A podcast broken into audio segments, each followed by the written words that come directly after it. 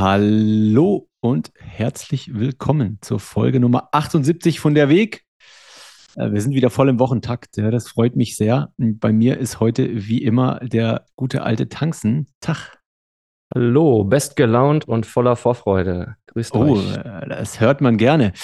Ähm, und bevor wir gleich zu unserem Gast kommen, äh, Tanzen, den du dann gleich noch mit vorstellen kannst, ähm, wollten wir noch eine kleine Info äh, dazu geben, was nach dem Podcast von letzter Woche passiert ist, als der Markus da war. Ja, und zwar, ich glaube, der Podcast kam äh, sehr gut an. Ja, der, der junge Markus, äh, der jüngste wahrscheinlich äh, bei der Weg. Und äh, ja, es hat sich jemand gemeldet äh, im Nachgang, ähm, der auf das Gespräch aufmerksam geworden ist und der dem Markus ja gerne ein Angebot machen wollte für eine, für eine Tätigkeit ähm, in seiner Firma, weil der Markus ja ein bisschen so auf technischen Vertrieb äh, schielt und da Erfahrungen sammeln wollte in der, in der Unternehmenswelt. Und ja, fanden wir ziemlich cool. Wollten wir noch mal ganz kurz einfach nachschieben, dass auch ja sowas hier äh, bei diesen tollen Gesprächen manchmal passiert. Und äh, ja, ich glaube, damit können wir dann auch unseren heutigen Gast vorstellen, den Sebastian. Hallo Sebastian. Hallo, schön, dass ich hier sein kann. Ja, und äh, wie ihr das gewohnt seid, äh, natürlich erstmal noch die Blockzeit. Und zwar treffen wir uns heute äh, an diesem schönen Tag zur Blockzeit 789238. Und ja, dann Sebastian, Wunderbar. nochmal herzlich willkommen. Und dann schieß doch mal direkt los. Äh, wer ist Sebastian? Und was möchtest du der Community teilen? Äh, ja, also ich bin 26 Jahre alt, komme vom Bodensee, also gar nicht so weit weg von Österreich und der Schweiz. Ähm, also auf der deutschen Seite wohne ich, ähm, im Schwabeländle, rede aber nicht besonders viel mit Dialekt. Äh, und ich arbeite äh, auf dem Obstbaubetrieb, meine Eltern inzwischen. Also ich bin, ich habe da eine Ausbildung gemacht, äh, war ich vier Jahre in Karlsruhe äh, als Obstbauer, habe noch meinen Meistertitel danach gemacht und bin jetzt voll daheim auf dem Hof. Äh, und die Blockzeit kann ich auch bestätigen. Genau. Sehr gut. ähm, wenn ich fragen darf, se- seit wie vielen Jahren bist du dann jetzt wirklich schon voll aktiv mit auf dem Hof deiner Eltern? Noch nicht lang. Äh, mal sehen, ich bin 2017 bin ich wieder heimgekommen und habe dann erst so als Geselle daheim auf dem Hof gearbeitet. Dann von 19 bis 21, also 2019 bis 2021 war ich auf der Meisterschule, zwei Winter, äh, und habe dann nebenbei auch daheim gearbeitet, äh, und jetzt eben als Meister voll daheim. Das heißt, wir Genau, haben einen, einen waschechten Obstbauer heute in der Folge. Äh, genau, weil eine, die ich vom Meetup kenne, die Sid hat äh, mir schon öfters gesagt, ich soll mal zu der Weg kommen. Und als sie dann vor ein paar Wochen mal oder am Anfang des Jahres in der Folge gesagt hat, ah, wir müssen noch mal einen Landwirt oder einen aus der Landwirtschaft herbringen, da hat sie mich noch mal angeschrieben und so dachte ich, okay, jetzt habe ich keine Ausrede mehr. Sehr cool. Sehr nice, sehr nice. Magst du vielleicht mal so ein bisschen was ähm, darüber teilen? Also natürlich allgemein Obstbau, was da vielleicht so spannend sein kann, aber was wir natürlich auch immer sehr cool finden, ähm, Familienbetriebe, ja, familiengeführte Betriebe, wie ist das? Äh, wie läuft das ab? Was sind die Vorteile, was sind die Nachteile, etc.? Äh, es ist schon schwierig, immer mit der Familie zusammen zu sein. Äh, ich bin auch froh, dass ich eine eigene Wohnung habe. Sage ich ganz ehrlich, dass ich auch mal nach Feierabend ein bisschen wegkomme vom Hof. Äh, naja, ich, für mich persönlich, seit ich eigentlich mit der Ausbildung angefangen habe, habe ich eigentlich nicht gedacht, dass ich irgendwann noch mal was anderes machen möchte. Weil ich wusste schon als Kind, lieber tue ich ein bisschen länger arbeiten, aber ähm, ich mag eben arbeiten und ich will, dass es dann auch irgendwas bringt und nicht bloß meine Zeit irgendwo absitzen. Und was ist da besser, als eben einen eigenen Betrieb oder eigenes Unternehmen zu führen? Äh, interessant, aber Spannend. das, das heißt, Ja. du hattest, ähm, Das geht ja nicht jedem so, dessen Eltern irgendeine Unternehmung haben. Das heißt, du hattest schon immer das Gefühl, vielleicht auch dadurch, wie du damit aufgewachsen bist, was das an Arbeit bedeutet, ähm, dass das, ich sag jetzt mal, eine, eine Arbeit von Wert ist und hast sogar dich schon relativ früh dort selbst gesehen. Also, dass auch klar war, du machst dann Ausbildung dort und so. Oder, oder hast du vielleicht früher, als du jünger warst, gedacht, nee, das ist doch Quatsch, das mache ich niemals, ja, äh, ich, keine Ahnung, was ich später mache, aber das ist es nicht. Oder war dir das recht früh, früh klar? Tatsächlich war mir das sehr spät erst klar. Äh, also als Kind, da, das werde ich sicher dann in meinem Weg auch noch kurz was zu sagen. Äh, ich, ich, saß viel lieber vom Computer äh, als Kind. Ich wollte nicht so gern aufs Feld mit raus. Hat mich nicht so sehr interessiert und Traktorfahren und das Ganze. Aber als ich dann eben mit 16 mit der Schule fertig war, mittlere Reife, hat eben, also hatte ich eben überhaupt keinen Plan, was ich jetzt später mal mache, äh, was für eine Ausbildung ich jetzt machen möchte. Studieren wollte ich nicht unbedingt. Und dann hat mein Vater gesagt, ja komm, wir haben den Hof daheim, der steht ganz gut da. Also wenn du probierst doch vielleicht mal aus mit einer Ausbildung im Obstbau, vielleicht gefällt es dir. Wenn nicht, ist auch nicht schlimm. Habe ich das eben gemacht. Äh, war auch ganz cool, mit 16 von daheim wegzukommen nach Karlsruhe, 300 Kilometer weit weg. Äh, und eigentlich, ja, vom ersten Arbeitstag hat es mir so gut gefallen, dass ich nicht mehr drüber nachgedacht habe, was anderes zu machen.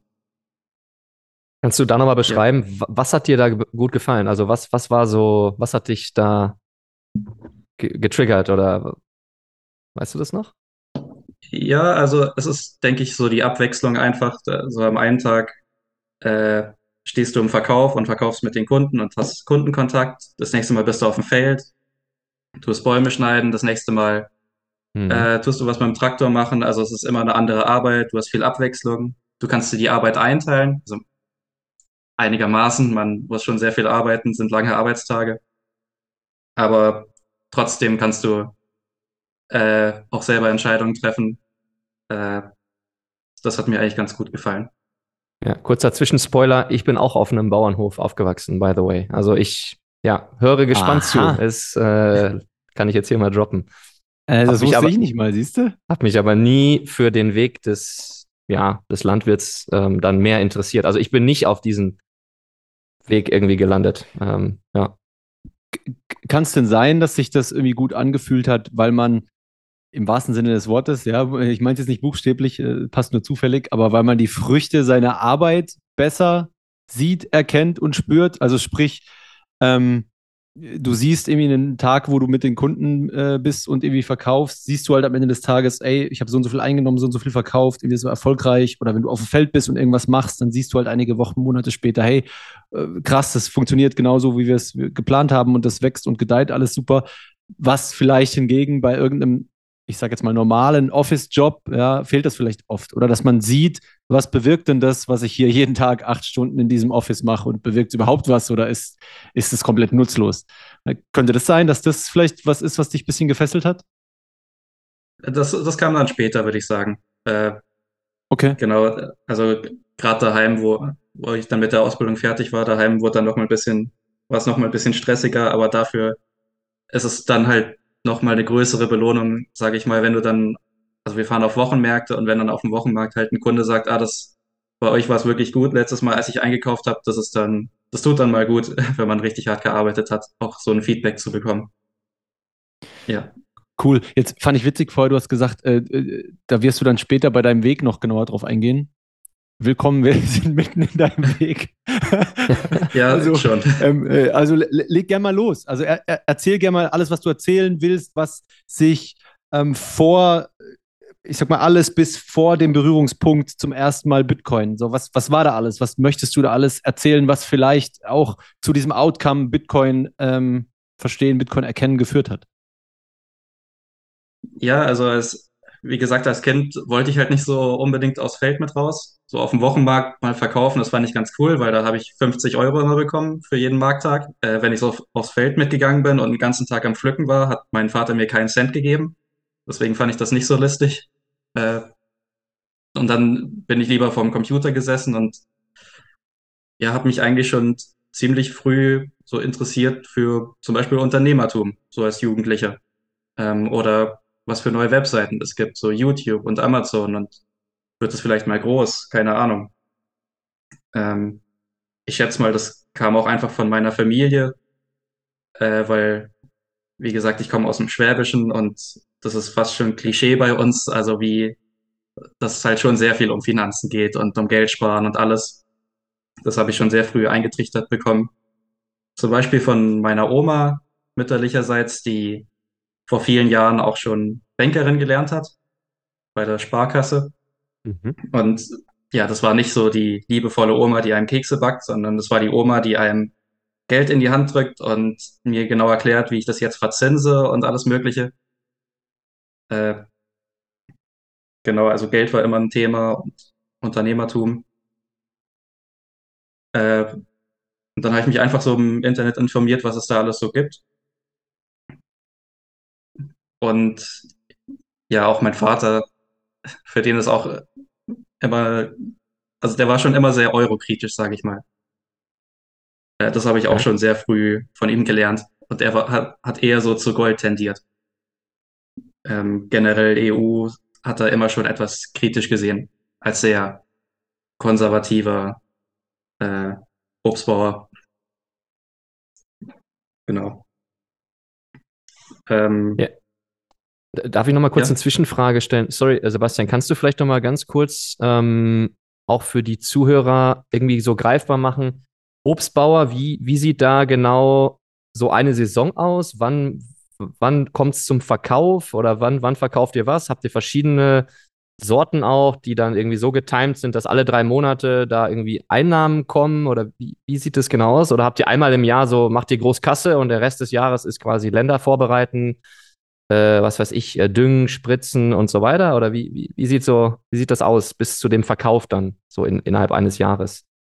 Ah ja, zum Betrieb habe ich noch gar nichts erwähnt, stimmt. Äh, also zu unserem Betrieb, wir sind ganz gemischt. Also wir haben alle möglichen verschiedenen Obstkulturen. Wir haben Äpfel, Birnen, Quitten, Erdbeeren, Himbeeren, Heidelbeeren, Brombeeren, Tafeltrauben, Kirschen, also wirklich alles. Ähm, weil wir eben direkt vermarkten auf Wochenmärkten und auch, einen Hofverkauf haben, nicht weit vom Bodensee entfernt. Äh, und da muss, wollen wir halt einfach ein breites Sortiment anbieten, äh, dass die Kunden eben auch zu uns kommen, dass die eben Vertrauen haben, okay, äh, der hat das selber angebaut, das ist jetzt nicht von irgendwo importiert und was weiß ich wie angebaut. Das ist so ein bisschen unser Image. Ja, und damit sind wir eigentlich bis jetzt ganz gut gefahren. Ja, äh, und äh, bei uns geht's gerade eben los mit, mit der Grünspargelernte. Äh, das haben wir. Äh, und Erdbeeren. Da sind wir jetzt schon am Pflücken und dann geht's das ganze Jahr durch. Juni, Juli ist am stressigsten. Da ist fast alles reif gefühlt. Äh, und im Herbst hört's dann, äh, ich denke, wir pflücken dann so bis Ende Oktober. Ähm, pflücken wir noch Herbsthimbeeren und Mini-Kiwi und späte Apfelsorten. Okay, und dann Winter ist ein bisschen ruhiger und dann geht es im Frühjahr wieder los. Also Winter sind die Äh, Felder genau. ja wahrscheinlich nicht äh, erntereif, sagen wir es mal so. Es dauert dann wieder bis ins Frühjahr rein wahrscheinlich. Ernte ist dort keine, Aber- aber eben Bäume schneiden, Pflanzen. Äh, also ich tue das ganze Jahr sechs Tage die Woche arbeiten. Äh, Wenn es stressig ist, auch sieben. Aber also du lachst- Arbeit mangelt es nicht. Du lachst dabei, das scheint dir Spaß zu machen. Ja, ich hatte nie ein Problem damit. Äh, Ich würde halt gern den Betrieb ein bisschen kleiner machen, wenn es irgendwann finanziell möglich wäre. Äh, Ich würde gern wieder mehr selber arbeiten. Aktuell sind wir, haben wir relativ viel Fläche, würde ich behaupten. Und ich fühle mich manchmal eher wie ein Kindergärtner als Obstbauer, weil ich bloß nach den Arbeitskräften schauen muss und schaue, dass dort alles funktioniert und kaum noch selber äh, Arbeit und viel im Büro hock. Das gefällt mir jetzt nicht so besonders. Kannst du da nochmal eine Größenordnung sagen, so wenn so Hochsaison ist, im Juli, Juni mit Saisonarbeitern wahrscheinlich, so reden wir von 100 Leuten, 1000 Leuten, 5000 Leuten? Äh, nee, nee, also so große Mann sind wir noch nicht. Wir haben in der Hochsaison, würde ich sagen, so 40 Leute. Okay. Ähm, aber nach denen muss man halt auch schauen, Arbeitsverträge fertig machen, schauen, dass die immer Arbeit haben. Was ist, wenn jetzt irgendwie ein, ein Regenschauer kommt? Was machen sie dann? Äh, geht's denen allen gut? Haben die, haben die Essen? Haben die ihr Zimmer und so weiter? Da fühlt man sich schon manchmal als Kindergärtner. Okay, letzte Frage, sorry, ich glaube, dann können wir den Part abschließen äh, zu deinem Betrieb. Ihr macht Noch alles lange nicht, nur. noch lange nicht. Ah. ja, ich finde es auch spannend, sorry. Äh, aber ihr macht das alles nur Go für den Ver Verkauf auf dem Wochenmarkt oder macht ihr auch für Export oder, oder wird das alles dann in der Region verkauft? Und Äh, wir, wir liefern auch an Großhändler. Das haben wir Okay. früher sehr viel gemacht. Äh, da lief das auch noch sehr gut, aber ziemlich genau zu dem Zeitpunkt, wo ich daheim eingestiegen bin, sind halt die Großmarktpreise derart runtergestürzt. Und dazu kam dann eben noch Mindestlohn und alles, aber gleichzeitig niedrigere Preise. Und dann haben wir das, haben wir für uns eben entschieden, äh, wir gehen den Weg, die Direktvermarktung auf, auszubauen, haben zwei neue Wochenmärkte hinzugenommen, zwei davon in Österreich. Ähm, das ist gerade bei uns um die Ecke, also wir fahren da nicht weit. Und dann Mhm. bin ich zum Beispiel zweimal die Woche in Dornbirn, in Vorarlberg. Stehe ich auf dem Markt. Ähm, und es ist auf jeden Fall besser geworden jetzt finanziell für uns, äh, als wenn wir weiter in Großhandel betrieben hätten, weil dort ist es eher noch schlimmer geworden.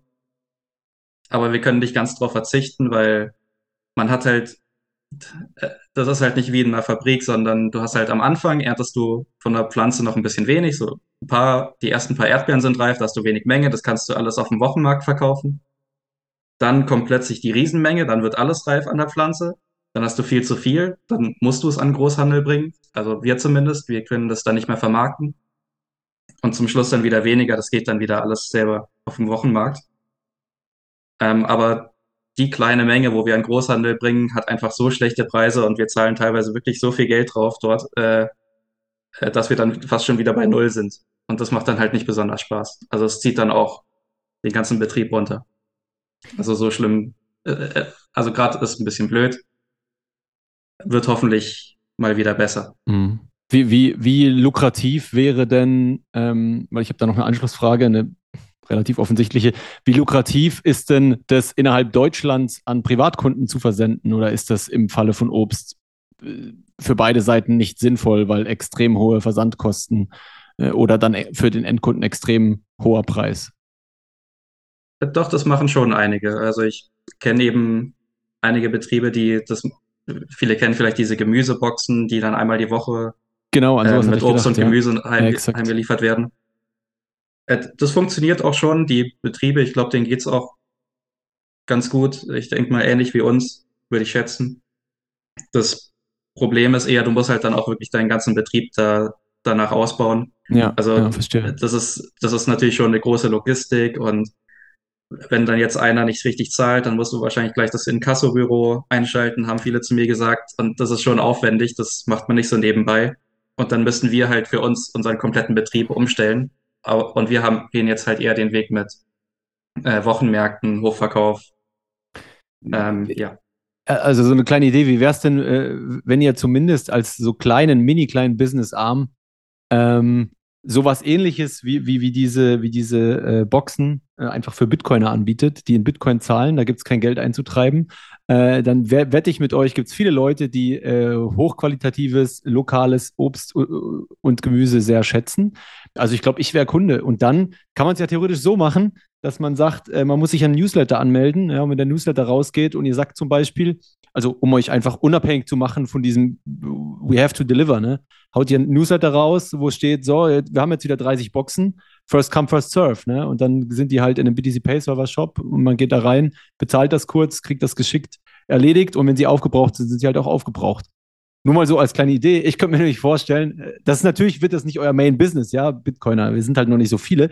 Aber gerade jetzt auch nach dieser Folge, ähm, äh, Durch die, durch die Decke an- geht das. Das geht an durch die die, an die Zuhörer, ja, wenn ihr den Tweet zu dieser Folge seht äh, oder auch so äh, uns Rückmeldung dazu geben wollt, äh, lasst uns doch mal wissen, ob ihr da Interesse hättet. Also ich persönlich fände das sehr cool, ähm, da äh, hochwertiges Obst und Gemüse beziehen zu können. Und da ist mir dann auch nicht wichtig, ob das irgendwie in perfekt regelmäßigen Abständen ist und jede Woche kommt, sondern das soll saisonal sein. Das soll dann kommen, wenn es halt da ist. Und äh, wenn es gute Qualität hat, dann äh, bin ich da auch bereit, was für zu zahlen. Ich würde das feiern. Einfach mal nur so. Ich habe jetzt die ganze Zeit schon diesen Gedanken gesponnen, ja, weil es so obvious ist, irgendwie, dass ihr Ja. irgendwas gegen Bitcoin verkauft. Ähm, ja, weiß nicht, wa- was ist denn dein, dein Take dazu? Oder hast du den Gedanken schon mal gehabt? Äh, Das, das jetzt noch nicht. Also äh, mit diesen Boxen an Bitcoiner verkaufen, das, Den Gedanken hatte ich noch nicht, da muss ich mal drüber nachdenken. Das klingt eigentlich echt witzig. Ja. Ähm, die Bitcoiner sind gute Kunden, die schicken halt nicht viel zurück. Äh, das schätze ich mal. Ja, ja und vor Ja. allem, es gibt, es gibt keine Kohle einzutreiben. Ne? Wer dir via Genau. Lightning oder Bitcoin ge gezahlt hat, da liegt das Geld bei dir. Ja? Und da gibt es nichts irgendwie zurückzudingsen oder später zu zahlen oder so, sondern die haben gezahlt und dann ist das Geld bei dir und dann äh, Pech gehabt, wenn man irgendwelche Faxen macht. Vielleicht wäre da noch wichtig zu wissen, welchen geografischen Bereich kann man denn mit diesen Boxen abdecken? Also ihr könnt ja, sehr sicherlich, gute Frage. könnt ihr ja sicherlich nicht bis nach Hamburg schicken, aber oder wie, wie, wie geht das? Geht das nur dann im, in Regionen Schwaben, Baden, weiß nicht, Vorarlberg oder wie weit schickt ihr das, sowas? Die Sache ist, wir haben halt noch nie was verschickt, deswegen ist es schwer für mich zu sagen, aber ich, ich, ich würde mal schätzen, vielleicht im Umkreis von 50 Kilometern ist es vielleicht noch rentabel. Dann muss ich aber halt auch noch eben einen eigenen LKW-Fahrer anstellen, einen neuen LKW kaufen. Oder ich mache es über eine Logistikfirma, aber denen fehlen auch die LKW-Fahrer und sind teuer. Ähm, das, das wären so Detailfragen, die ich dann, die man noch klären müsste. Genau. Ähm, und ich würde vielleicht noch eine Sache kurz eben zu sagen zur finanziellen Situation. Gerne. Ähm, also ich denke so viele, dass sehr viele Obstbaubetriebe gerade finanziell ein bisschen schwierig dastehen. Und das hat gar nichts so mit der Natur draußen zu tun, das, oder mit dem Anbau selber. Das funktioniert alles. Es sind wirklich hauptsächlich der aller, allergrößte Teil unserer Probleme kommen wirklich äh, durch die Politik. Das, äh, Nein, da sind sich, das denke ich, kann die ich jetzt meisten nicht einig. glauben. Ja? Ja, ja, ist unfassbar. das die Das, Wirklichkeit? da, das, da wäre nie einer drauf gekommen. Ja. Kannst du, kannst du vielleicht einfach nur, um das auch greifbar zu machen, hast du ein konkretes Beispiel parat, wo du wirklich sagen kannst, ey, ich bin hier in dieser Branche nativ unterwegs und das und das ähm, hat uns irgendwie alles zerschossen oder hat uns viel, viel versaut oder hatte schlechte Auswirkungen? Oder ich glaube, da müssen wir eine andere Folge dann mal aufnehmen. Da, da kann ich da kann ich ein paar Stunden drüber reden. Äh, mal sehen. Also ich nur eine Sache würde mir schon reichen. Ja, Reicht äh, auch ganz kurzer Abriss. Ja. Äh, Ein Punkt. Ähm, Sebastian da blüht mache ich mich jetzt vielleicht unbeliebt, aber ich möchte es kurz erklären, eben wegen dem Mindestlohn. Ähm, nämlich die Leute, keiner bezweifelt, dass die Leute, die einen ganzen Tag lang auf den Knien Erdbeeren pflücken, dass sie 12 Euro die Stunde verdient haben, äh, den Mindestlohn. Das ist, die, die hätten von mir aus auch 25 Euro verdient, der, die Arbeitskraft, die so eine Arbeit macht. Und das jeden Tag über diese Sort. Also die haben wirklich das Geld verdient. Die Sache ist halt nur, dass die Lebensmitteleinzelhändler immer konzentrierter werden. Also es konzentriert sich immer mehr auf Edeka, Aldi, Lidl und viel mehr gibt's halt in Deutschland kaum noch. Rewe. Ähm, und die haben einfach eine so große Marktmacht und können den Preis einfach so weit runterdrücken, dass wir einfach, dass wir einfach kaum noch das Geld eben dafür bekommen. Und gerade jetzt alle Preise steigen, machen die halt auch ordentlich Druck.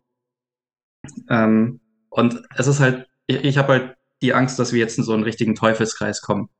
Eben, dass wir erhöhen den Mindestlohn, damit die Leute mehr Geld in der Tasche haben. Dann äh, müssen wir die Lebensmittel teurer machen, weil wir höhere Produktionskosten haben. Also die Lo Lohnkosten sind die mit weitem Abstand höchsten, äh, der mit weitem Abstand größte Kostenfaktor bei uns. Dadurch werden die Lebensmittel deutlich teurer. Die Leute haben wieder weniger, weniger in der Tasche. Das Jahr drauf machen wir dann zum Beispiel 14 Euro Mindestlohn, dann werden die Lebensmittel wieder teurer und so weiter. Also ich habe das Gefühl, dass wir da in so eine Spirale geraten. Und dadurch wird der Druck halt auch immer größer für uns. Ja. Wenn jetzt gerade jemand zuhört und denkt, äh, oh, was geht bei euch? Wie könnt ihr diskutieren, ob so ein Mindestlohn gerechtfertigt ist? Also ich persönlich bin auch absolut dagegen. Man muss einfach nur ökonomisch verstehen, was Mindestlöhne festsetzen bedeutet, ja. Und das heißt auch nicht, jemand gönnt irgendjemandem nicht irgendwas, ähm, sondern wenn der Markt halt nur Preis XY für Tätigkeit Z hervorbringt, dann verändere ich und verzerre ich ganz, ganz viele Dinge, wenn ich, ähm, wenn ich versuche, diesen Preis künstlich nach oben zu drücken. Ähm, wer das verstehen will, unbedingt Economics in One Lesson von Henry Hazlitt lesen. Ähm, könnt ihr gerne auf Amazon kaufen. Wir haben es bei Apricot mittlerweile auch im Shop, weil es einfach so ein gutes Grundlagenbuch ist. Also gern das lesen und genau solche Basics verstehen, dass man auf diese Bauernfängerei im wahrsten Sinne des Wortes ja nicht mehr reinfällt. Dieses, oh ja, wir müssen nur irgendwie die Mindestlöhne erhöhen, wir müssen nur dies, wir müssen nur das. Nee, äh, ist alles im Grunde immer schädlich, äh, am Ende des Tages sogar meistens für die, die es eigentlich schützen soll, ja, weil die dann teilweise einfach ausgepreist und gar nicht mehr angestellt werden. Die, die Reallöhne sinken ja. Also die, die Leute haben ja nicht mehr Kaufkraft, weil jetzt der Mindestlohn bei 12 Euro steht. Das kommt noch dazu. Ne? Und, und wie, wie du sagst, ähm, ähm, das Lustige ist immer, das wird dann im Nachhinein gelobt und das heißt, oh, das, das und das nur passiert, weil wir den Mindestlohn eben eingeführt haben. Dabei ist es meistens so, dass die sich sowieso dorthin entwickeln, ja, wegen Inflation und so weiter und so fort, werden die sowieso an dieser Stelle gelandet und dann rühmt man sich mit irgendwas, was so oder so eigentlich ähnlich vor sich gegangen wäre. Ähm, gut, ja. Ich hätte noch ein, also ha- hast du noch ein politisches Thema, also eine Vorgabe oder irgendwie, also äh, ja, vielleicht so in Richtung, weiß ich nicht, wie, wie ihr eure Felder zu bewirtschaften habt oder was es da für Vorschriften gibt oder so, wo dann auch, ja, ich, ich kenne es so, wie gesagt, ein bisschen am Rande und ich sehe auch oft da viele Bauern auch die Hände über den Kopf zusammenschlagen, wenn es um irgendwelche EU-Richtlinien geht, um was du jetzt auf die Felder äh, ausbringen darfst und was nicht. Also vielleicht einfach noch ein zweites Beispiel vielleicht, wo ihr sagt so, ey, das macht einfach keinen Sinn. Wir sind damit nicht d'accord. Ja, gerne. Ähm, also ich habe zum Beispiel so meine Probleme mit den EU-Agrarsubventionen. Da habe ich mich einfach die letzten Jahre etwas reingelesen und halte einfach dieses System für nicht besonders fair. Wo auch, äh, äh, ja, äh, so im Prinzip für viele kennen sich vielleicht damit nicht so gut aus.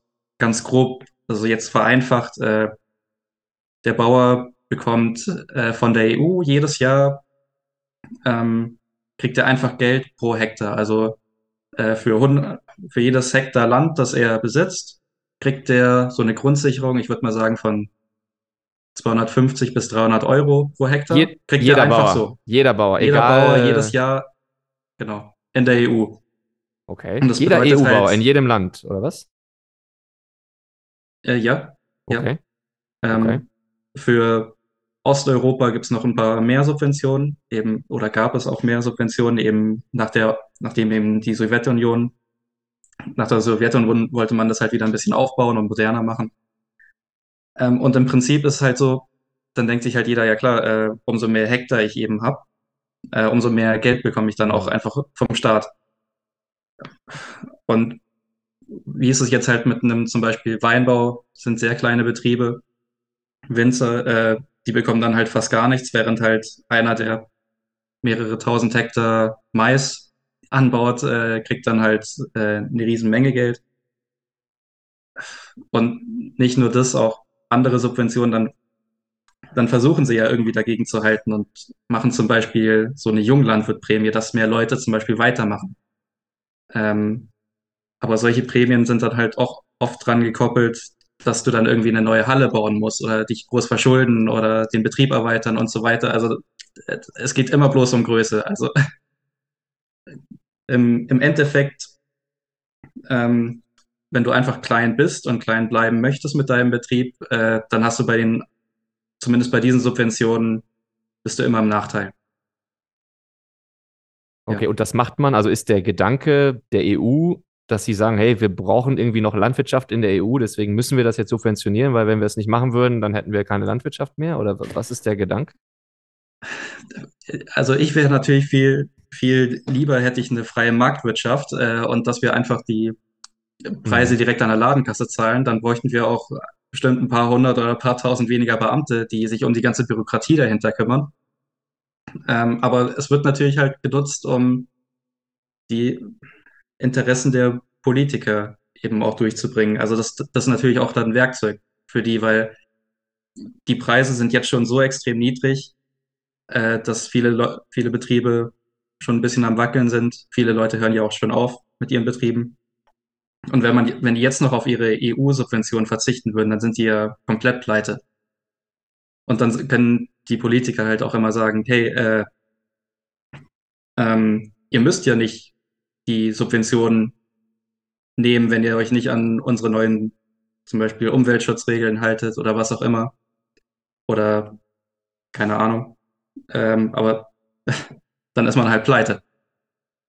Auch Ähm, wenn ich die also ich- Umweltschutzregeln, da, da möchte ich jetzt auch nichts groß dagegen sagen. Also ich, äh, ich glaube schon, dass wir mehr Umweltschutz brauchen, aber Mhm. ähm, es geht mir eher um die Finanzierung von Großbetrieben und dass das System einfach nicht geändert wird. Ja, also dass das vor allem irgendwie sehr von der Fläche abhängig ist, ist ja teilweise äh, absoluter Bullshit, ne, wenn ich das richtig verstanden habe. Das ist ja totaler Quatsch. Ähm, äh, um deine Frage noch zu beantworten, äh, Tanzen, ich, das wird, glaube ich, hauptsächlich unter dem Vorwand der Nahrungsmittelsicherheit argumentiert, ne? so nach dem Motto, äh, sonst wandert das ja alles aus der EU ab und so weiter und so fort. Aber was man halt stattdessen baut, ist so ein bürokratischer, riesiger Unterbau oder mit Regularien, die du erfüllen musst, die es am Ende des Tages dann vielleicht irgendwie am Leben erhalten, aber den Großteil davon auch, auch abtöten, oder? Ich habe da mal so Stories mhm. gehört, äh, nach dem Motto, irgendwie der Bauer irgendwo in, in äh, was weiß ich was, äh, Rumänien, ja, äh, da muss dann am Traktor das, das Blink, Blinklicht hinten so und so groß sein, ansonsten äh, darf der nicht äh, unterwegs sein mit diesem Traktor und so Quatsch, ne? Also so irgendwo, wo Leute froh sind, sie haben überhaupt ein Fahrzeug, müssen die irgendwelche Regularien erfüllen, die halt total irre sind, ähm, was, den, was den Markt da komplett verzerrt. Was übrigens, so sehr ich ja Fan der Schweiz bin, ist das wohl, also Landwirtschaftssubvention ist auch in der Schweiz sehr, sehr krass scheinbar auch aus demselben Argument, Nahrungsmittelsicherheit, da will man nicht von anderen abhängig sein. Ja. Ähm, wie sinnvoll das ist, ähm, das ist natürlich nur dann sinnvoll, ja, wenn man, wenn man äh, ein Staat ist und Grenzen zieht und versucht, sich irgendwie abzuschirmen. Bei einem globalen Handel, wo Menschen untereinander handeln würden, wird das überhaupt keine Rolle spielen. Ja. Da bin ich sehr gespannt auf das Feedback zu der Folge. Und wenn ihr da Takes zu habt, bitte gerne äh, diskutieren und äh, ja, vielleicht auch mehr ja, mehr, euch, mehr dazu noch austauschen im Nachgang. Ja, würde mich sehr interessieren. Ja. Aber jeder, ähm, das wird kontrovers. Ach, ach wieso? Ich finde, wir haben ja gar nichts groß Kontroverses bis jetzt gesagt. Also ich finde eher sehr, sehr verwunderlich und überraschend, dass jemand aus der Landwirtschaft selber sagt, ähm, dass dieses Subventionskonstrukt Quark ist. Ne? Also da sind die meisten ganz anderer Meinung, äh, weil sie eben befangen und betroffen sind. Ne? Ähm, und ich glaube, die wenigsten erkennen auch, dass sie wahrscheinlich am Ende des Tages einen besseren Schnitt machen würden ohne diese Subventionen ja, und äh, erkennen diese, diese Marktverzerrung gar nicht. Ähm, Respekt dafür, dass du das selber erkennst und sagst, ich hätte da lieber einen freien Markt, dann, dann wäre das wahrscheinlich ähm, äh, eine Ecke einfacher und fairer und auch für euch profitabler. Ja, also man hat eigentlich schon in der Vergangenheit gesehen, dass es nicht funktioniert hat, weil bevor wir diese Direktzahlungen hatten an die Landwirtschaft, gab es ja ähm, quasi Preisversprechen von der Politik. Also, dass die eben gesagt haben, äh, das war ja früher wirklich so, dass der Liter Milch, der wurde zu dem festen Preis verkauft und nicht runter. Ähm, das, das war ja auch ein extremer Eingriff in den Markt, ähm, dass die einfach gesagt haben, ihr kriegt jetzt so und so viel Cent für den Milchpunkt. Und dann hat natürlich jeder größer gemacht, mehr Milch produziert zum Beispiel. Und dann gab es halt irgendwann viel zu viel Milch. Und dann wurde ja damals geredet von den, wie war das, Milchseen und Butterbergen daher kommt ja dieser Spruch. Äh, und dann hat man eben gesehen, okay, vielleicht war es ein zu harter Eingriff in den freien Markt, ähm, mhm. wenn man den einfach alles abkauft, alle Lebensmittel zum festen Preis, die man überhaupt nicht braucht.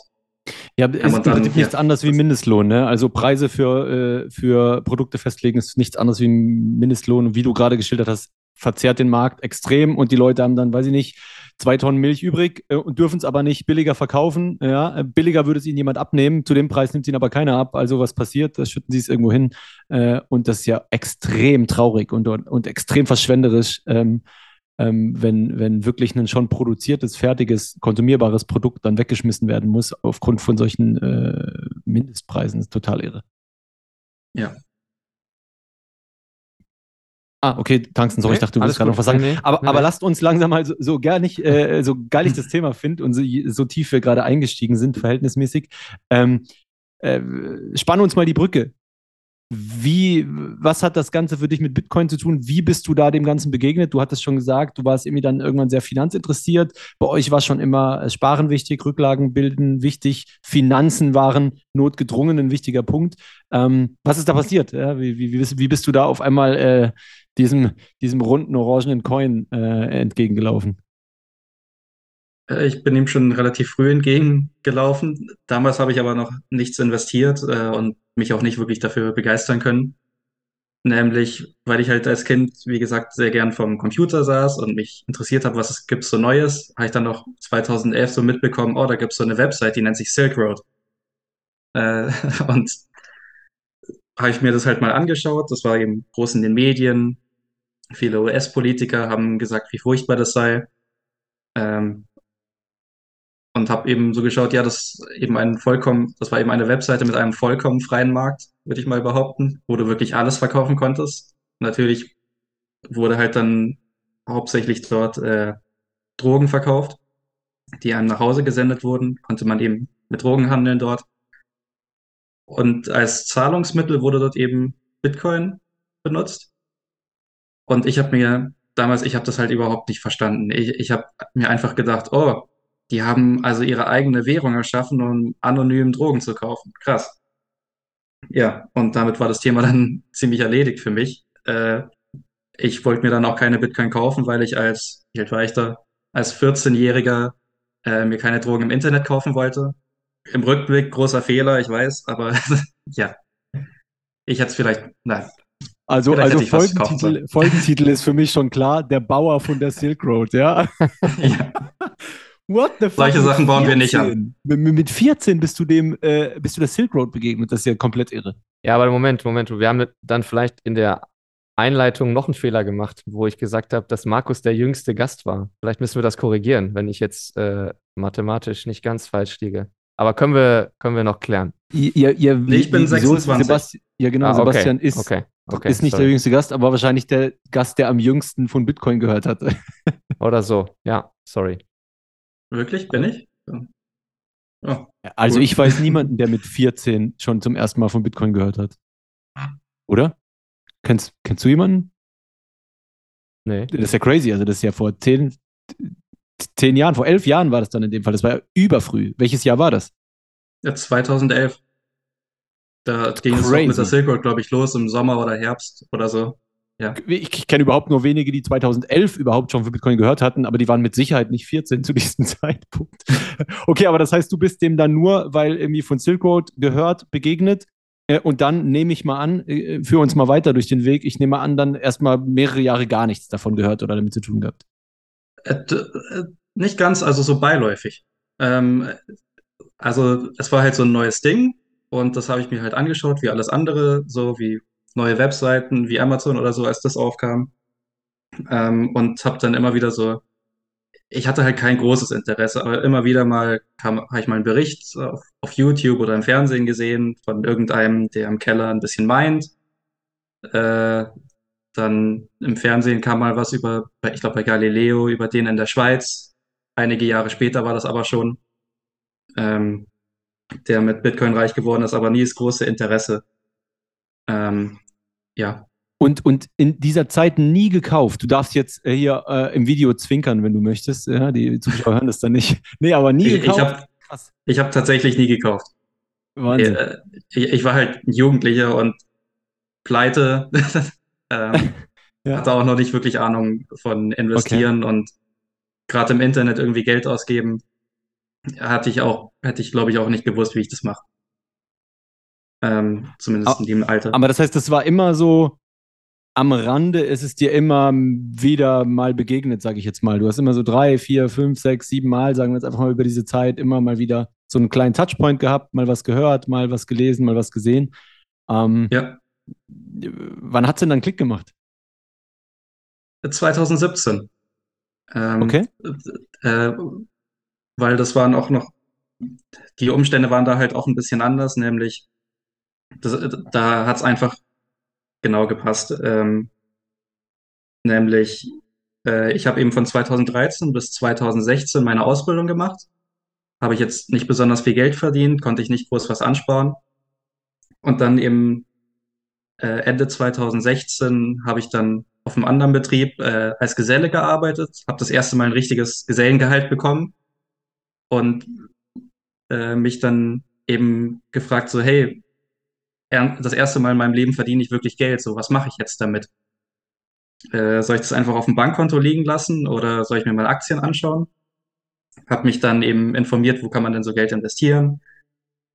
Äh, Trading habe ich von Anfang an eigentlich gleich dann ausgeschlossen, weil ich einfach mit meiner Sechs-Tage-Woche und lange Arbeitstagen kann ich einfach nicht dann noch stundenlang vorm Computer hocken und irgendwelche Diagramme und was weiß ich da irgendwie so Trading machen ähm, und technische Analyse, das, das wollte ich dann gar nicht, sondern ich habe dann eigentlich gleich gesehen, hey, ich will mich irgendwo richtig informieren und dann dort langfristig investieren.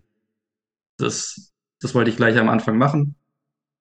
Habe mich dann eben so informiert, hauptsächlich wegen Aktien, ähm, so über das Jahr 2016 und 17. Und dann kam eben natürlich Ende 17 dieser Riesenhype mit Bitcoin und das war halt plötzlich überall in den Medien, alle haben davon gesprochen, überall war Hype. Äh, und dann kam Januar 2018, es ist runtergerast, alle haben gesagt, es ist tot, niemand hat sich mehr dafür interessiert, alles Idioten äh, und, und das Thema war tot. Ähm, aber, aber da warst du schon drin. Ja, genau. Nein, nein. Aber ah, okay. du hast überhaupt nichts gekauft.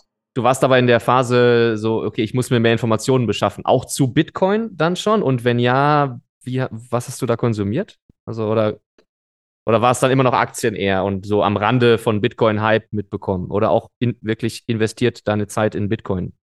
Oder zum Verstehen jetzt?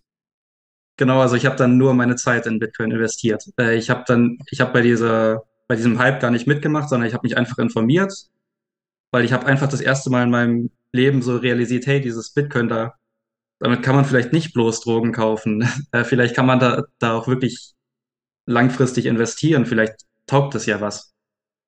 Ähm, weil das hatte ich die Jahre davor immer so im Hinterkopf, so Drogen kaufen und eben die ganze FAT immer. Jedes Mal, wenn ich davon eben auch gehört habe, war es eben negativ die Jahre davor. Und 2017 das erste Mal, hey, damit kann man vielleicht Geld verdienen. Und habe mich dann eben tiefer damit beschäftigt, auch wenn 2018 sich gefühlt niemand mehr dafür interessiert hat. Ähm, aber das irgendwie bei mir hängen geblieben, weil ich wissen wollte, wie, wie konnte dieser Hype entstehen? Warum war das jetzt? Warum ist es so im Preis gestiegen? Äh, und habe mich dann eben informiert und die Quellen kann ich heute kaum noch sagen. Das war einfach mal gegoogelt, irgendwelche Artikel gelesen im Internet, die ich finden konnte. YouTube, YouTube habe ich schnell abgeschrieben, weil wenn du da Bitcoin eingegeben hast, dann kamen ja nur irgendwelche Trading-Idioten, die dir gesagt haben, du musst jetzt in den neuen Coin hier investieren. Das habe ich für Blödsinn gehalten. Mhm. Und habe mich schon eher auf Bitcoin dann wirklich konzentriert. Ähm, ich habe halt zu der Zeit, habe ich auch sehr viel Hörbücher gehört, weil ja bei der Arbeit, wenn du mit 5 km/h auf dem Acker mit dem Traktor rumtuckerst, dann hörst du dir halt irgendein Hörbuch an. Äh, habe ich halt ein Hörbuch nach dem anderen gehört. Zu Bitcoin gab es dann noch nicht viel. Habe ich halt die paar angehört. Ähm, die es da schon gab, welche auch, waren das?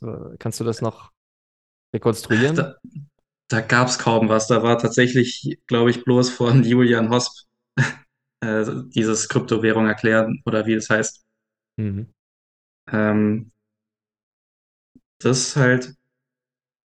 Und da, das hat dann ziemlich lang gedauert, bis ich dann irgendwann mal auf Andreas Antonopoulos gestoßen bin. Und das war dann natürlich äh, genau das, wonach ich immer gesucht habe. Das war dann, denke ich, schon Ende 18. Und das erste Mal investiert habe ich dann erst im Frühjahr 2019. Okay, aber das heißt. Also ich habe mich erst. Sorry, sprich. Also ich habe mich eben eineinhalb Jahre erst nur informiert. Krass. Und dann habe ich eben gesagt, okay, keine anderen Kryptowährungen oder halt vielleicht, ich habe noch ein bisschen nach links und rechts geschaut, aber ich war mir sicher, Bitcoin ist das Ding. Da investiere ich jetzt mal einen guten Betrag. Ähm, und das mache ich jetzt.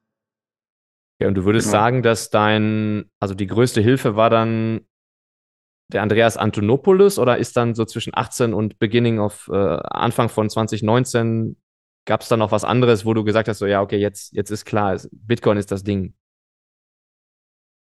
Ich denke, ich denke, durch Andreas Antonopoulos war viel. Und ich, ich habe ein bisschen diesen, diesen Hosp angeschaut, aber es war halt immer, äh, also ein bisschen habe ich mir schon angeschaut, aber wie soll ich sagen, ich muss ja daheim auf dem Betrieb auch ein bisschen immer schauen, mit wem arbeiten wir zusammen, was, wer ist so vertrauenswürdig, mit dem man eine Partnerschaft machen kann. Und beim Host, das war immer so ein Typ, da hatte ich das Gefühl, so mit dem wollte ich eigentlich niemals irgendwie geschäftlich tätig sein. Das, der kam immer irgendwie komisch für mich rüber.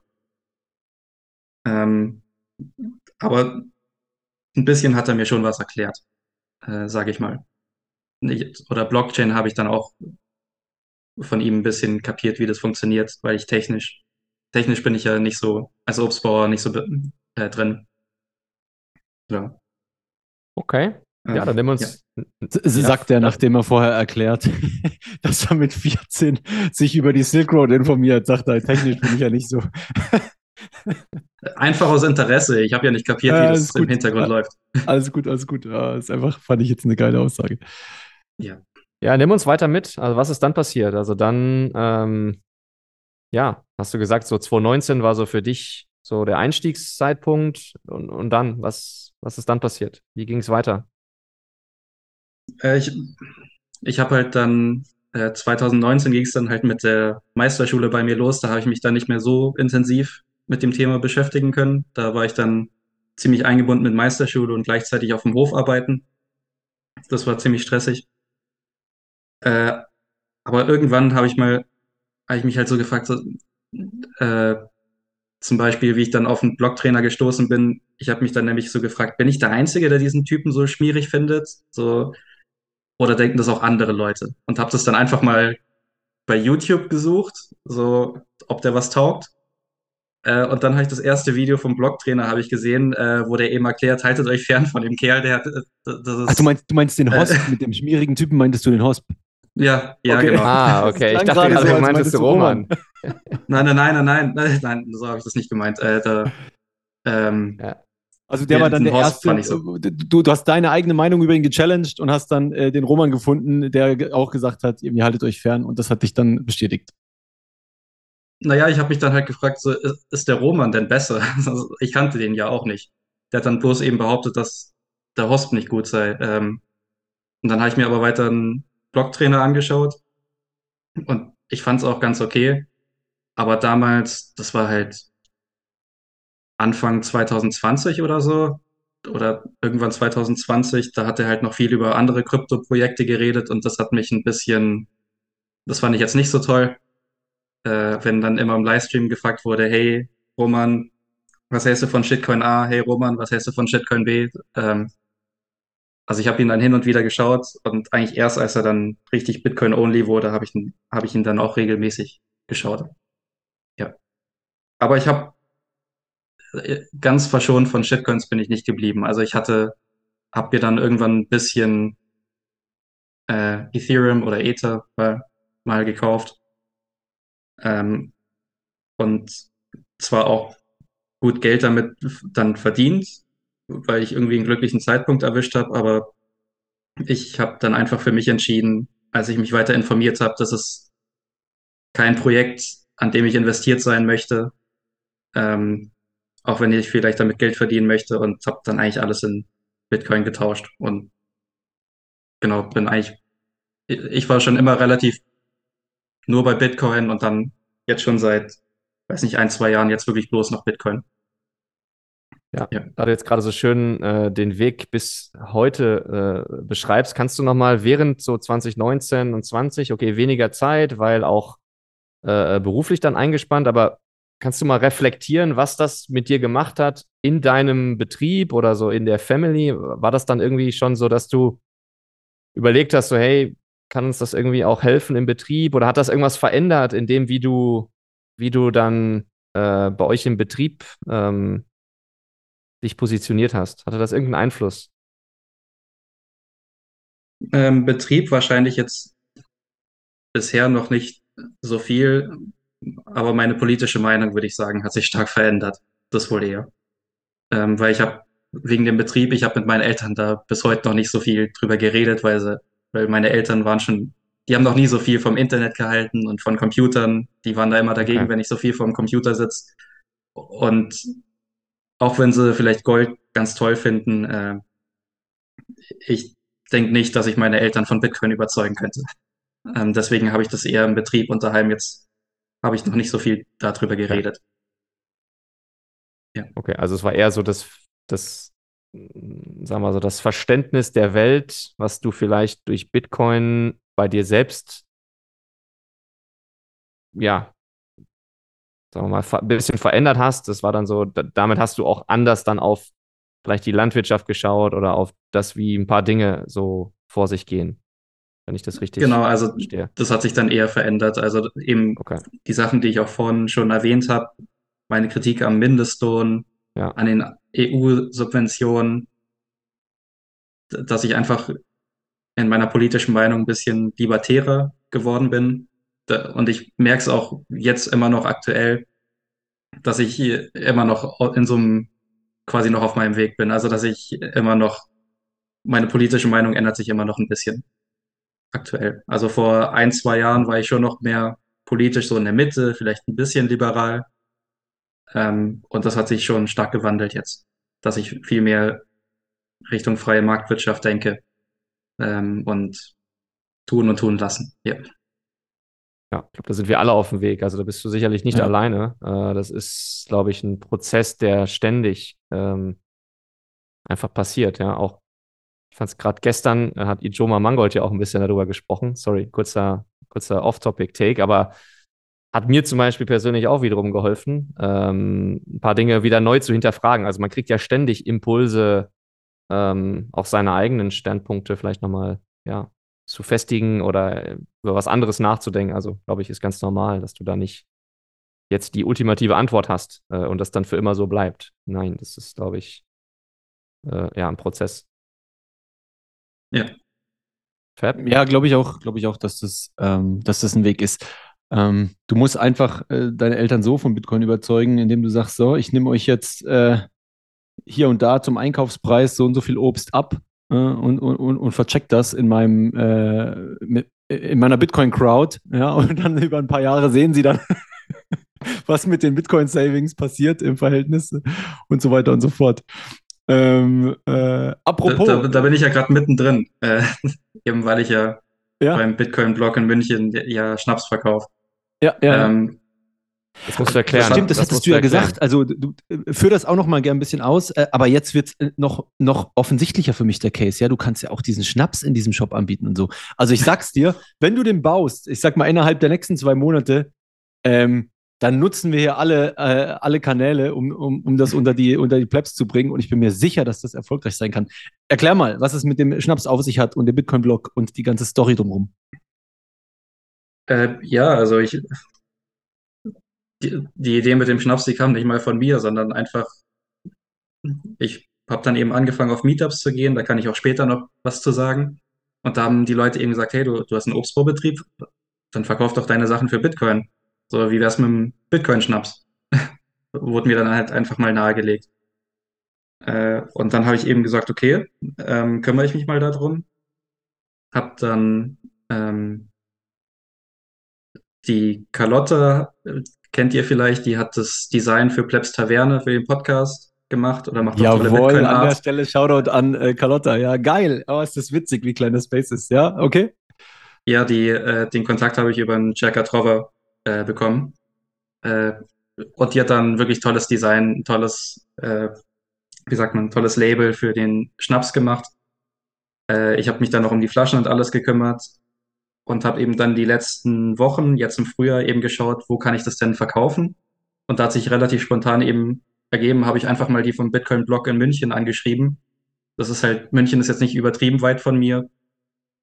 Ähm, und habe einfach denen mal ein Bild geschickt und gefragt, ob die da Interesse dran hätten. Und die waren sofort total offen, äh, wollten es unbedingt haben und tolle Zusammenarbeit.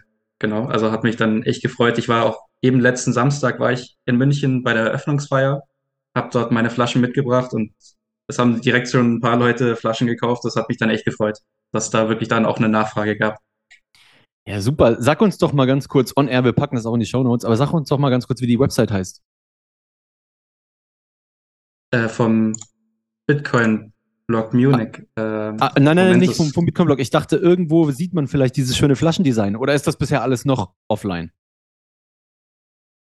Äh, auf Twitter gibt es ein paar Bilder davon. Äh, Okay, ja, ja, okay, auf, auf meinem Profil. Ich Krass. weiß nicht, ob der Bitcoin-Blog in München da ein Foto hat. Weiß ich jetzt gar nicht. Okay. Gut, alles klar. Ah, nee, aber dann äh, kann ich nur dir empfehlen, raus damit. Und an der Stelle, äh, Ronny, wenn du zuhörst, äh, an dieser Stelle von Copiaro, ja. Äh, Marc, Marc vom Hotel. Also Marc vom glaub, Hotel, meldet euch bei uns, ja, dann geben wir euch den Kontakt, dann könnt ihr auch ein paar gute Flaschen äh, Bitcoin-Schnaps äh, euch besorgen. Aber ich, hab, ich, ich werde einen Haufen Arbeit haben nach der Folge, habe ich das Gefühl. Mit einem Haufen neuen Projekten. Du magst ja Arbeit, ne? Ja. gut. Nein, also du musst natürlich nichts davon machen, ne? Aber wenn du äh, wenn du da Reach haben willst äh, und die Leute auf dich zukommen sollen, dann äh, wieso nicht? Also ich kann mir gut vorstellen, dass unter anderem hier Copiaro, dass die sicher Lust haben auf ein paar Fläschchen äh, in ihrem Lager und das als Produkt anbieten, ja. Äh, ja, gerne. Also, wenn da Interesse besteht, warum nicht?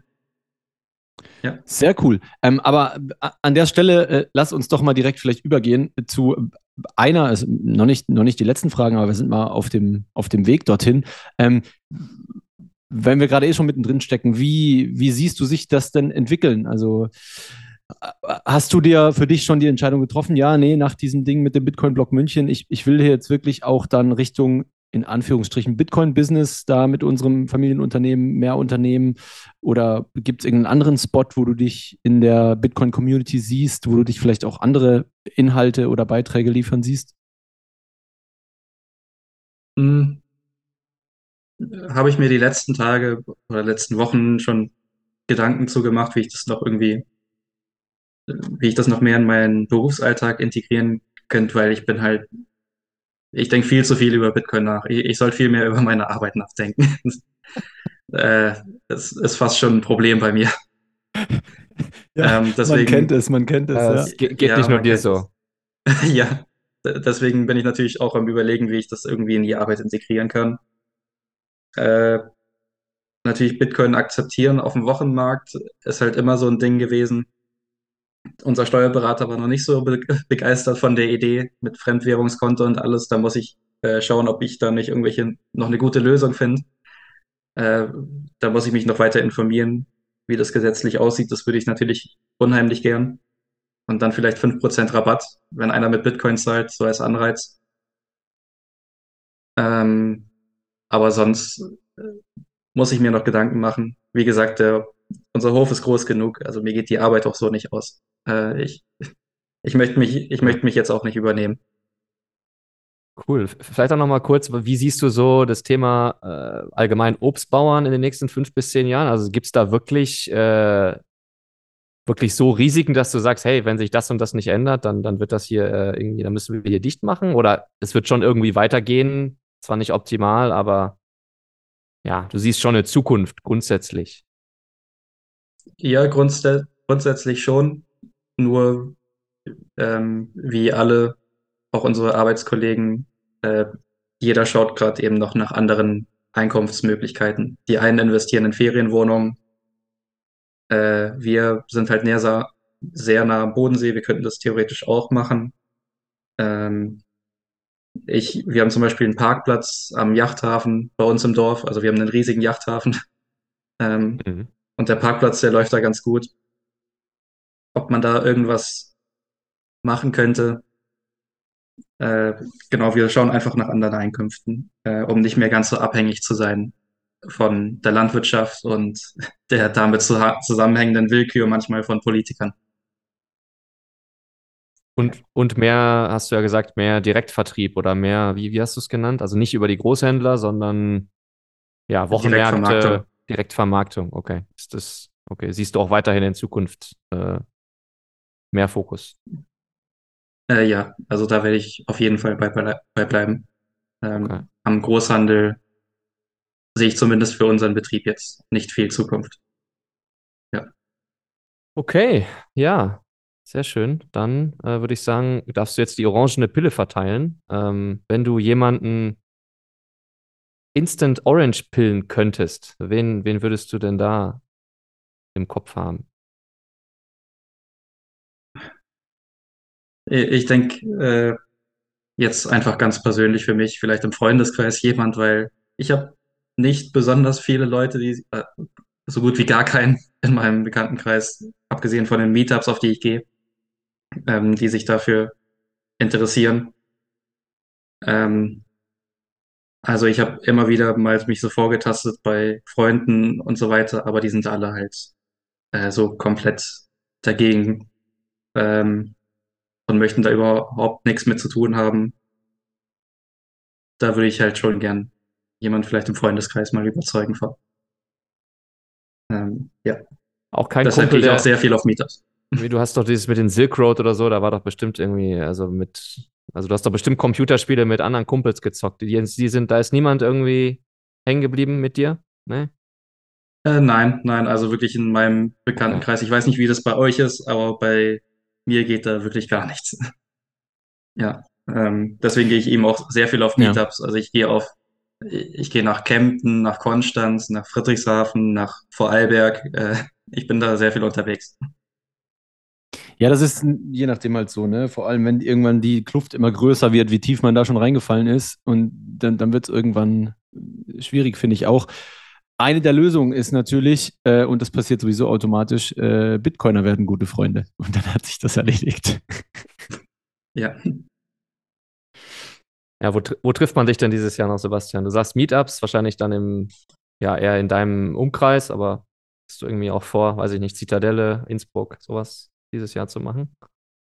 Würde ich schon immer gern. Also die, die Sache ist bei mir halt immer mit der Arbeitszeit. Ich muss halt immer samstags auf dem Wochenmarkt sein. Ähm, da mache ich bloß im Winter eine Pause.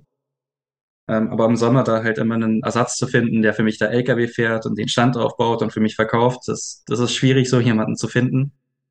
Äh, deswegen bin ich bisher immer bloß auf Meetups gegangen.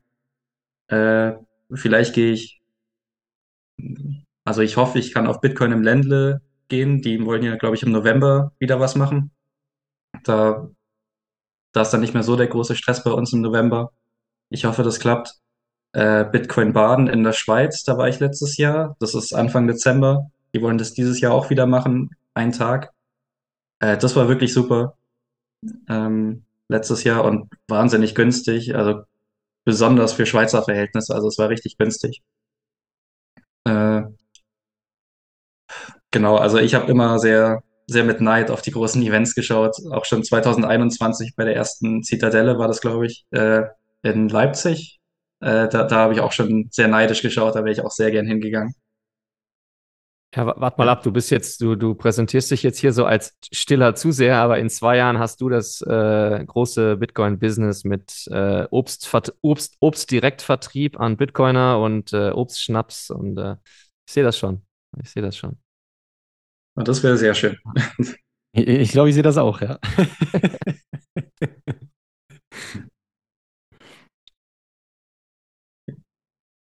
Ja, ähm, Sebastian, dann glaube ich bis hierhin erstmal vielen Dank für alle Ausführungen und wir sind damit jetzt äh, ja tatsächlich auch auf der Zielgeraden und für die letzte Frage, du weißt, äh, wir variieren da immer so ein bisschen, aber ich glaube, heute passt die Frage ganz gut zum Abschluss. Ähm, was ist Bitcoin für dich?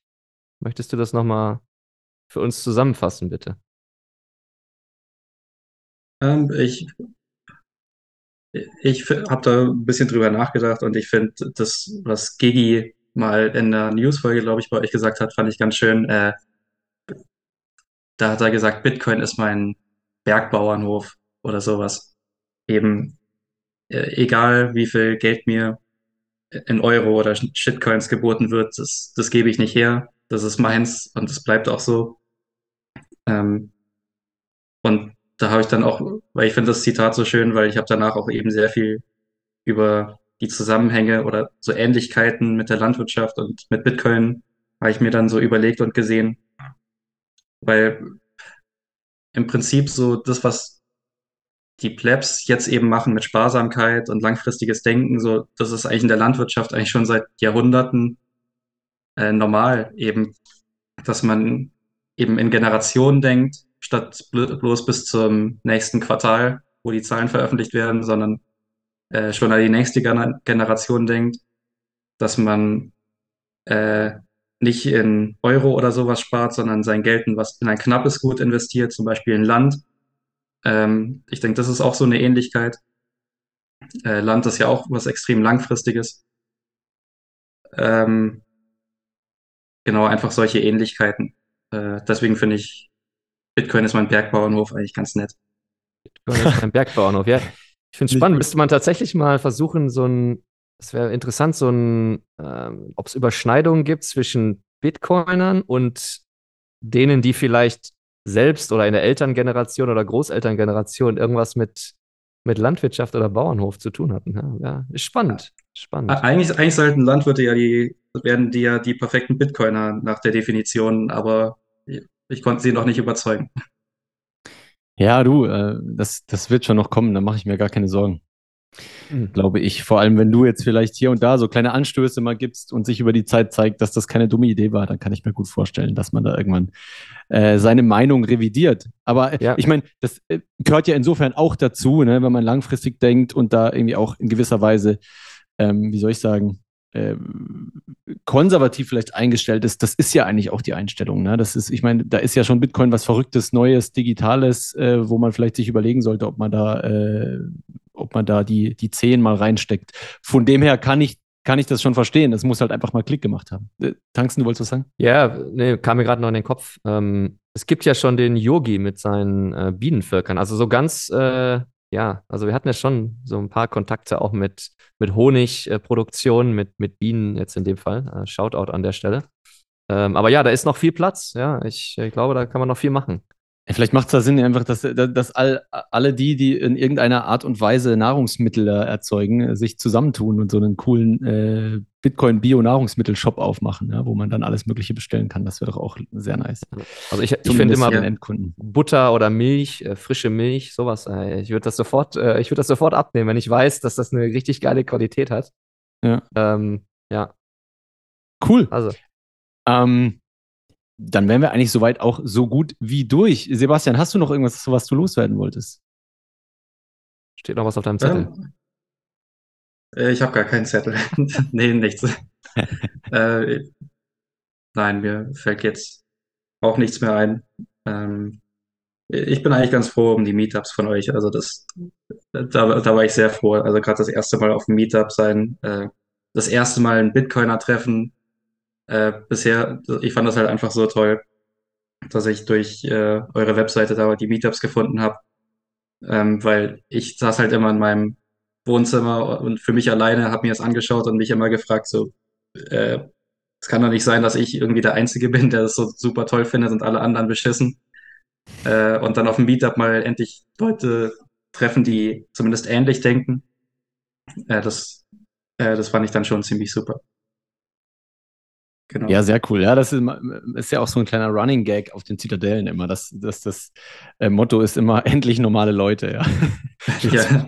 Leute trifft, mit denen man auf Augenhöhe, auf einer Wellenlänge äh, diskutieren kann. Und, und natürlich sind auch da nicht alle einer Meinung, ähm, aber zumindest äh, sind alle, ich würde mal sagen, relativ ähnlich freiheitlich eingestellt oder, oder ähm, auf den Säulen der individuellen Freiheit denkend. Und das ist, äh, glaube ich, schon wichtig.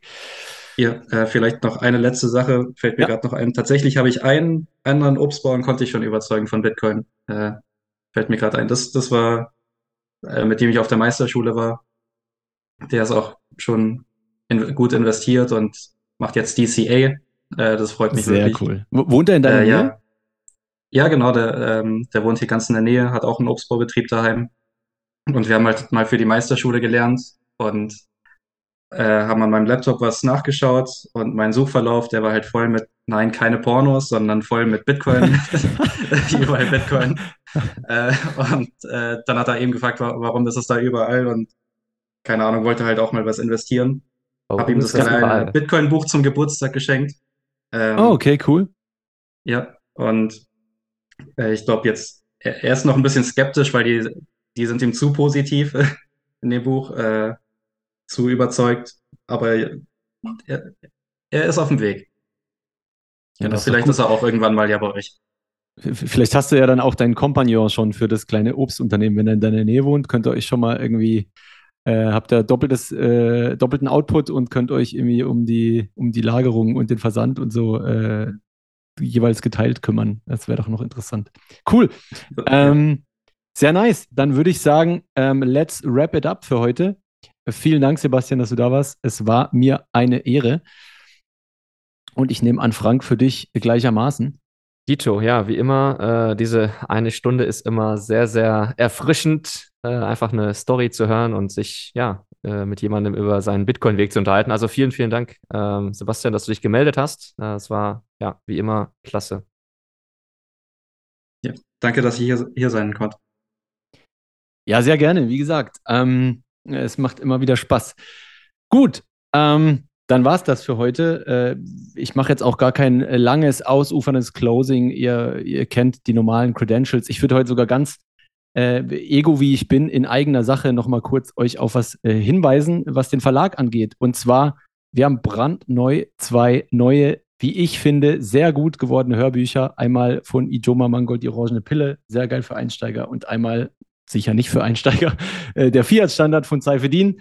Ähm, ich feiere die selber so, deswegen pushe ich das hier nochmal äh, ganz frech. Ähm, äh, wen das interessiert, schaut mal auf Audible vorbei. Äh, da findet ihr das und auch auf anderen Hörbuchplattformen natürlich. Ähm, und in diesem Sinne würde ich es für heute stecken und wünsche euch ein schönes Wochenende. Bis zum nächsten Mal. Macht's gut. Was ist Bitcoin eigentlich?